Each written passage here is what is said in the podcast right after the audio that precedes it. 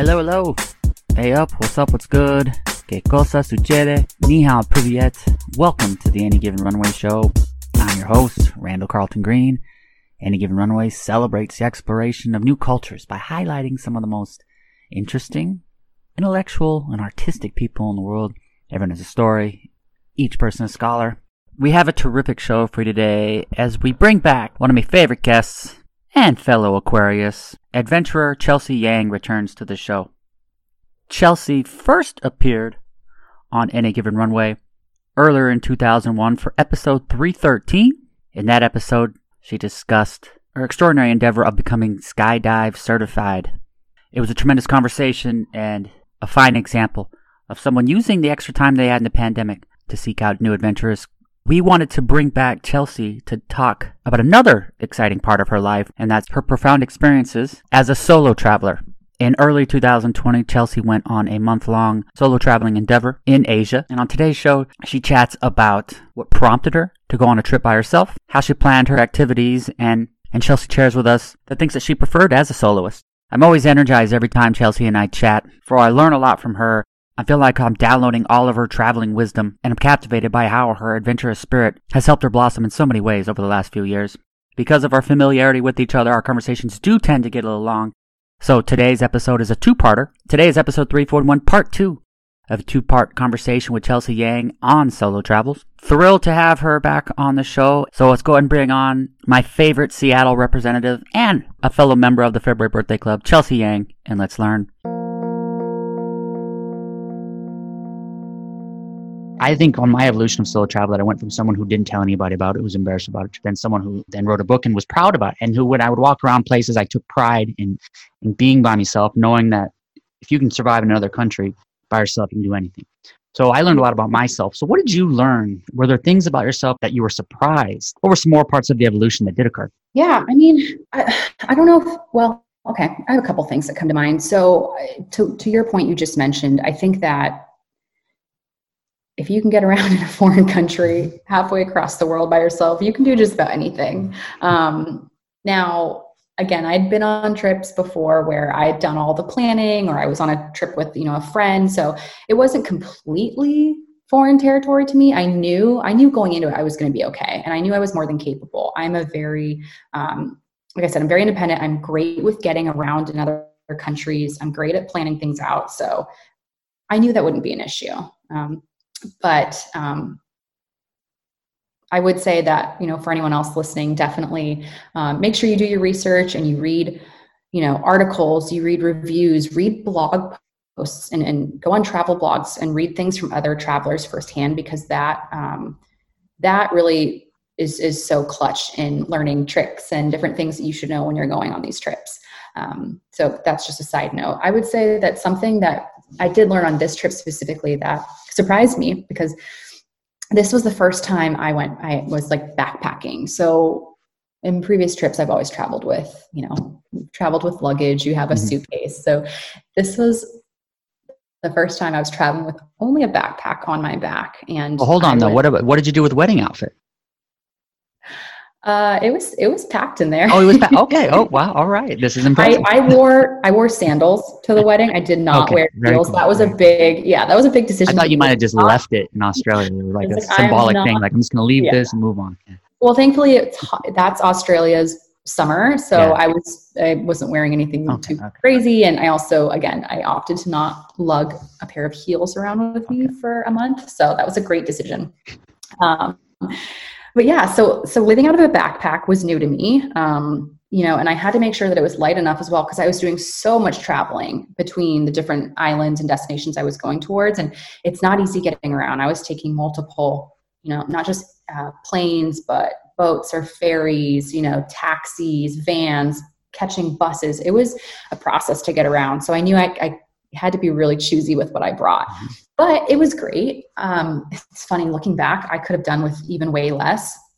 Um, going on a, a trip like that and having to really narrow down what you bring definitely helps you have a different view i think of material possessions you you learn how to live without so many things that you sort of thought were impossible to live without yeah. you know whether that's clothes or shoes or um, frivolous beauty products, hair tools, just that kind of dumb stuff that you worry about in everyday life. Um, it was it was really liberating to not have to carry that stuff around, and it definitely you realize how much more like flexibility and time you have without having to worry about those kind of materialistic things. I think I had like maybe four outfits, and you know, I just had sneakers and sandals. It was like the bare minimum. Yeah. Um, but it's it was nice because, like I said, it was extremely liberating and kind of forces you to live more authentically versus kind of hiding behind those things, if that makes sense. I don't know. It was just, it was nice to not have to worry about that stuff. Um, and it really does when you come back really makes you realize like god we just worry about so many unnecessary and petty things that we don't need to um, and then another thing i think is that it really solo travel really reinforced that time is precious and it really energized me to not waste it. Um, and you know i definitely have my days where i'm not making the most of my time but it just really kind of helps remind you of that that there's so much out there in the world. Um, you know it was such a great opportunity for me to remember to appreciate the small things and the small moments and god i really appreciated the people that I had the privilege and the opportunity of meeting and crossing paths with. I met so many awesome people. You know, I think I got stuck, a bit stuck living in LA, um, living a certain lifestyle, if you will, for several years, doing the same thing, filling my time and my weekends with the same shit. It was fun at the time, but not much to show for it in the end, you know? Um, so that trip really reinforced how I want to live my life and the kind of people and individuals that that I want to surround myself with, um, the kind of energy that I want to surround myself with, and the energy that I want to put out there. You know, I want to fill my life and my time with memories, and I want to try new things. I want to take risks. Sometimes I'm going to fail, but I'm going to learn from them, and that's experience. It's life. You know, I want to get outside my comfort zone, and I want to go after what's what's on my bucket list. I want to spend more time appreciating the small things and the simple joys in life. I want to quench my curiosity for for learning and for exploring. And yeah, this trip just really I I had the privilege of meeting so many other people who shared that mindset and this hunger for life beyond what I think a lot of people end up confining themselves to. Um, so it was really energizing and extremely inspiring to to cross paths with people and make friends who I still am in touch with to this day and probably will be for life, um, who shared that love and that passion for exploring. Uh, I think that just sort of kicked off the theme, you know, for 2020 for me. And yeah. It's fantastic. And I relate to so much of that, especially the people you meet you're like, wow, these are my people. They're doing the same thing that I want to do as well. And when you can travel a week out of one suitcase and, you know, maybe wear the same shirt twice and then you wear, you go out and you, you think, oh my gosh, I'm to wear the same shirt twice. Everybody's going to know. And you realize that when you do it, nobody knows, nobody cares. So then it kind of teaches you, I guess it's okay. I don't, I can, I can do that.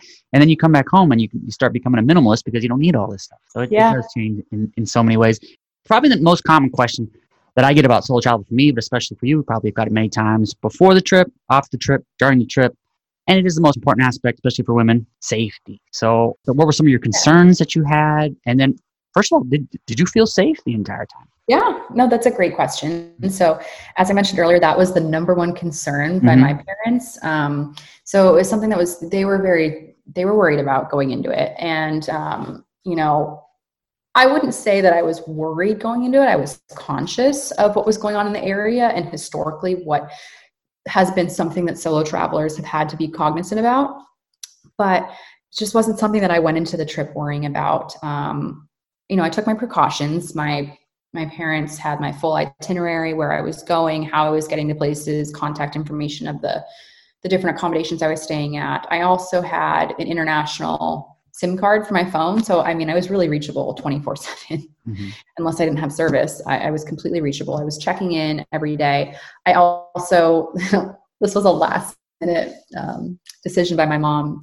She got me a GPS tracking device. Mm-hmm. Um, it's called a spot, but basically it pings your GPS location. You know, you can change the settings, but it pings your location so that people can find you via, you know, it doesn't work off with uh, regular cell phone data or whatever. It just works off GPS. Um, so that helped my mom feel a little bit like you know more at, at ease Most of the time, it seems like it is assuaging everybody else's concerns as far as instead of your own. exactly yeah and, and i knew i knew it was rough on them i wanted to be mindful of them that they were you know yes i was 30 but i was still their little girl going overseas for a month um, by myself so I wanted to make sure that they felt safe um, myself personally i felt completely safe um, i never once felt a weird intuition or a weird feeling or creepy vibes. I never, I can honestly say that to you. And I'm fortunate. Maybe I just, you know, I had good luck, but I did not ever once feel safe. Um, everyone, sorry, the dog is going crazy. Uh, everyone in the Philippines that I came across, all the locals were extremely friendly. They were super kind. They would go out of their way to help. You know, everyone spoke English, which was useful. That's your dog? Stop it. Uh, it's my roommate's dog. She's Oh. chasing her tail right now. She's getting a little restless. Um, and honestly, I just, I don't know how else to describe it other than I sensed a real sincerity about the people, everyone that I came across. The locals truly wanted to help you. You know, whether it was just getting you what you needed or wanted, or getting you to where you needed to go, they were truly just so kind. Um, you know, added to that, tourism is the number one uh, source of you know for, for you know economical income for them like they they're Not you about to ruin it. Yeah. exactly like everyone there is trying to help you out um you know i have a, a few funny stories like day one when i got to um the first destination i went to was coron which is an island in the palawan area and first thing I did, because I got there at like 7 a.m., the first thing I did was check into my hostel and then I went out to the harbor and I just on a whim decided to hire a private boat. Um, I think for like the So full cool. day, it, it was about $70. And I'm not kidding you, like a fully chartered boat to myself. They make you lunch, snacks, everything. And they take you around all these different like little islands and swimming spots. Um, so I did that on a whim. I did, you know, definitely have a thought when I was on there. I was like, okay, I've hired this. There's two men on here with me. Uh, GPS, are you working? there's no stopping. You know, something bad were to happen. But uh, it was fine, and they were just so friendly, and it was awesome to get to know the locals. Um, something I don't think I've told my mom to this day is that, you know, there's two ways of getting around um, as, a, as a tourist. You're either flagging down a tricycle, which is very similar to like a tuk tuk in Thailand. Yeah. Um, you know, it's like a it's like a, a moped or a motorcycle Yeah. with like a this metal thing attached to it so that passengers can sit. Um, anyways, so you're flagging those down to get around and they're taking you places. Um, the other way is that you can just flag guys down who are driving their motorcycles around. And usually there was uh, more of those readily available than the tricycles, especially like late at night and stuff. So yeah, I would say the most risky thing I did was many times jumping on the back of a stranger's motorcycle. Does mom know about this? Does mom know about the motorcycles too? I don't know about- I don't think mom knows about this. Well, I know she's listening, so Uh, yeah, I will say I, I made sure my GPS spot was working and I had my phone in my hand uh, for those instances. But you know, I got around just fine. And like I said, they just were concerned about getting you to whatever wherever you needed to go, and all was good. Um, but other than that, no, I never felt. I, I fortunately, I never felt unsafe. were you um, open in the fact that you were by yourself? Did you tell other people you were around? Because I know that one common tactic to lessen being noticeable is saying, "Oh, you know, I'm meeting friends," or "My husband's on his way," or whatever it may be. I did. I did use that actually a few Mhm. different times when I was in situations alone. Um, I used that. Actually, dropped that kind of story when I was on the boat that first day. I was talking about how I had a friend meeting up with me, Mhm. um, and I used it a couple other times where I was um, alone, or I, I had hired a tricycle driver to, you know, take me to a beach that was an hour away. Um, I used things like that just to to not put it out there that I was alone. Yeah. Utopically, and also health-wise, once you're fully recovered, and in a utopic situation where the pandemic is magically gone, what are you daydreaming about? What's the next solo trip that you're you're plotting and scheming? Because I know you've got one already. I know you're already planning one in your mind. Well, gosh, I mean, we talked about this in the last episode I was on. Like, where do I not want to go? That well okay let me let me see if is there does the fact of doing something solo change your mind? For instance, for me, I tend to want to go to atypical places by myself because finding someone to go with me to Poland is a lot harder than it is to find someone to go with me to Italy. So when it comes to Italian trips, I think, oh, I, have got my whole life. I can do that with anybody. But if I want to go to Russia or Egypt, something a little, little less common, those are the ones I do by myself. So for you, are there anyone specifically that you want to do solo? Goodness, I, I, I would, I would go back to Europe solo. Um, I, i am pretty familiar with Europe, Western Europe, and I, especially Italy. I love Italy. I actually could see myself living there one day. Mm-hmm. Um, I would definitely go back there solo. I just think there's so much charm and history and just so much culture um, to so many countries around there that I would get on just fine by myself. I think that there there's a lot of trips I want to go on, but I I would love to go with a friend or a partner. Um, I think it's definitely it's fun to have someone there to do things with, and I think having like one person is um, you know that happy medium between solo traveling and then having to worry about too many people. So um, I think I've told you I've, I really, really do want to go back to Southeast Asia and I want to go around to Thailand and Vietnam and Cambodia. But again, I would love to have someone there to travel with. Um, so purely solo, I could, I could see myself, um, I guess, a little bit more locally, going around and doing a trip to some national parks. That was something that I had been wanting to do in the summer.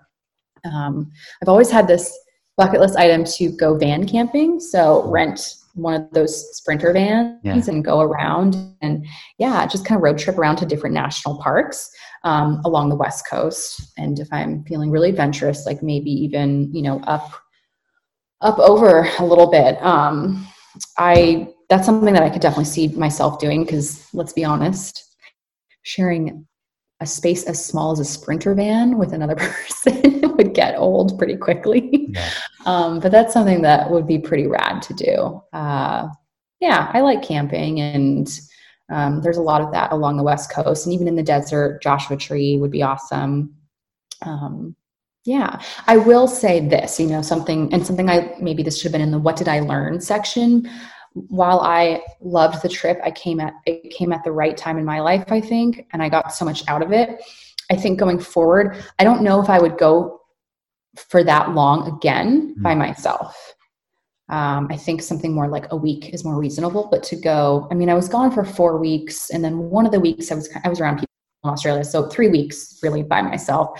It was it was a lot. Yeah. I think going forward, I would probably shorten that up or break it up, like maybe do some solo travel and meet up with a friend or mm-hmm. something like that. I tell you, I do so much when I'm by myself. Like I do so much. My yeah. days are filled you've been to Europe, so when you're looking at the Mona Lisa or whatever piece of art, right?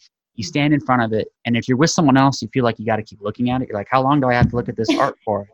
But when you're by yourself, you're like, saw it, on to the next. Right. And so my days are filled so with so much activity that I get so tired by the end that I can't go for long durations. I'm a big advocate for Soul Child for everybody, and I always hear people say, "Well, you know, I can't go because of I'm married, I have kids, etc." But you mentioned doing short local trips, and I think that's why it's beneficial to everybody. Everybody, even if it's just a short two-hour trip, go get away, get some yeah, time. Yeah, absolutely. Goodness, even like just a weekend staycation or something with some alone time is great.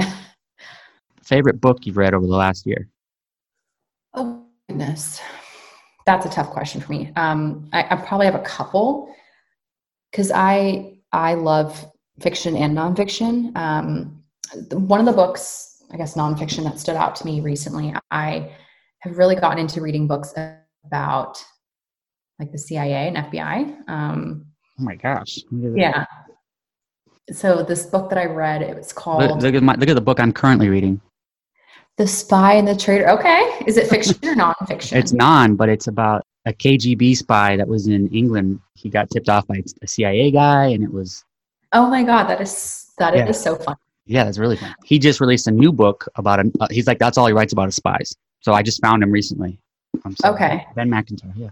Yeah, I've always I've always had an interest in learning about um, intelligence, and yeah, just I in the past year I've been on this kick where I've just been reading a lot of books about um, uh, you know retired individuals who worked for the CIA or the FBI, and they worked in different under different you know areas in the CIA. Some of them are in the clandestine service, which is like the spy, spy part of it. And then there's like foreign intelligence, counterterrorism, that kind of stuff. So the, the book that kicked that off is called The Unexpected Spy. Um, that one is by, oh gosh, what was her name? It was by a woman who I think her name is Tracy Tracy Walder. Um, she basically was so she was recruited into the CIA out of college. She was a sorority girl at um, I believe it was USC, and um, added to my list. Yeah. It's about her journey of how she spent you know several years at the CIA's counterterrorism center doing foreign intelligence. Um, then she was a special agent at the FBI. Um, in, in counterintelligence as well. But super interesting from a female perspective. Um, and I've always I've always had an interest in that kind of stuff. So um, that's one of the more definitely interesting unexpected books that I've read recently. Um, another this is so funny. Another book I've been reading or books I've been reading. They're actually not maybe not that interesting picks, but I've been reading books on just general U.S. history and um, ancient world civilization history. Um, I was never a big history buff growing up. Me neither. Huh? And just recently, I've just had this interest. I just want to know more about the world and the history of the world. So I've been reading, they're like textbooks of US history and world history, um, which some people may find, you know, just pains, painfully dry, but I find it really interesting. I I do like a lot of um, a lot of books that I read. I do enjoy reading about things that take place in World War II. Yeah, me too. Um, a lot of like, you know what it is, Chelsea? It's the same G- part of your DNA that likes travel, likes excitement, is what yeah. it is. That's why you like spies and stuff. Because literally the other day I texted someone, I said, is there any way I can apply to be a spy? That was my question because it's just like I want that life of excitement. I, I, I can one up that. I seriously looked at how I could go about getting an intelligence job, you know, at this point in life like what i would what are my options what are my different routes if i wanted to go intelligence with like homeland security or fbi or cia or whatever it is i'd like seriously looked into that um, to the point where i was even looking at are there like there's options of joining the military and going that route I, i'm not going that way but it was just very it was interesting um, and uh, just to come back to the question about the book I actually did just order a book. I haven't read it yet, but you'll find this interesting because it kind of ties in the this wild skydiving love as well. So there's uh, there there was a group called the Night Witches. I don't know if you've ever heard of them. Mm-hmm. They were basically these female Russian female pilots mm. who bombed Nazis at the night or at night in, during World War II.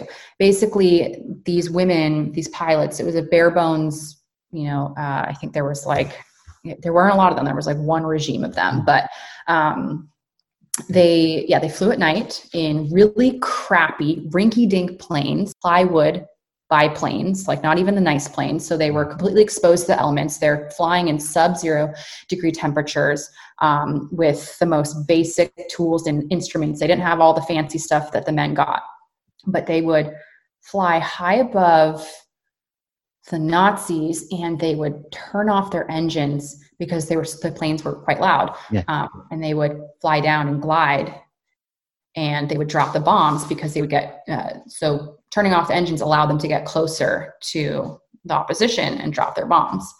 Um, so anyways i just found that so fascinating. Yeah. Um, and there's several books.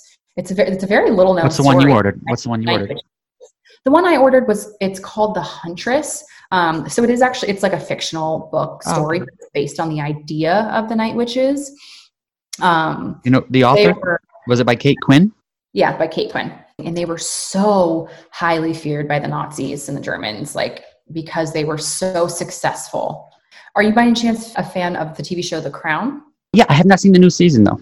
Okay. I, I just binged that in the past couple months from okay. the beginning. And I, mm-hmm. I love learning about um, British history yeah. and monarchy and the, the, House of Windsor and yeah. all that good stuff. So that was, I really enjoyed that. When I watched that, kind of the same thing. You're, you learn stuff. You're like, I had no clue there was a, yeah. a oh, coal, like the, the, the coal slide into the Yeah, in in uh, was it Wales? Yeah. or- Well, what's yeah. what's interesting, I have the one advantage I have, advantage I have about it is, is my mom's from England. So when I read about that, I called her up and I go, "Wait, what happened? There was a coal slide." She goes, "Oh yeah, it happened. Yeah, it was." She knows like every all this stuff Yeah. like it's natural and like stuff that the she fog, the, the fog that happened when it killed people, and exactly. There's so much stuff that I learned that I had no idea about. is the new season good? Um, yes, it is. I I finished it pretty quick. I mean, I also am a big Princess Diana fan, so Okay. Uh, well, I'm more of a Princess Margaret fan. She was so damn cool and like. the Oh, yeah, I season, she was so- I didn't know about her. Her freaking life either. is so goddamn depressing. Like, I feel for the woman. Well, thank you Yeah. so much. Again, we're still talking I an hour and a half later. I love it. No, no, no. You didn't take hour a minute. These listen. This this is this is um you know the sociologist in me. This is how I want to spend every day of my life. Honestly, Yeah. having conversations like this. you have a knack and a gift for um, you know finding and drawing out these interesting stories um, and and sharing those with with people with listeners so keep doing what you're doing keep doing what you're I- doing. You inspire me as well. likewise Skydiving's still on my brain. It's still one of the two. there. So it's we'll work on that more long term ah Yeah. Chelsea, you're the best. I'm, I'm indebted. I'm, I'm honored to have you on the show. I know we'll talk soon. I know we'll talk soon. But thanks for thank you so much i hope you have a good rest of your night and uh, i can't wait to, to d- dive into these resources you've passed my way all right take care it's so good chatting with you again and uh, talk soon Okay. All right. Bye. bye Thank you, thank you, thank you for listening. Much appreciation to Chelsea Yang. Be sure to give her a follow on Instagram and wish her happy birthday. She just had a birthday last week. My new book, Curiosity, is currently available on Amazon. Curiosity celebrates the knowledge that strangers have to offer. Everyone has unique expertise and endless wisdom awaits the perpetually curious. Featuring 200 episodes from the Any Given Runway show, Curiosity explores the diverse lives of athletes, adventurers, and performers. From daring voyages across the Atlantic to unforgettable performances in the West End, Curiosity celebrates the sophisticated thing we call life. Everyone has a story, each person a scholar. Thank you for listening. Fill up that passport. I'll see you on the road. Aviento.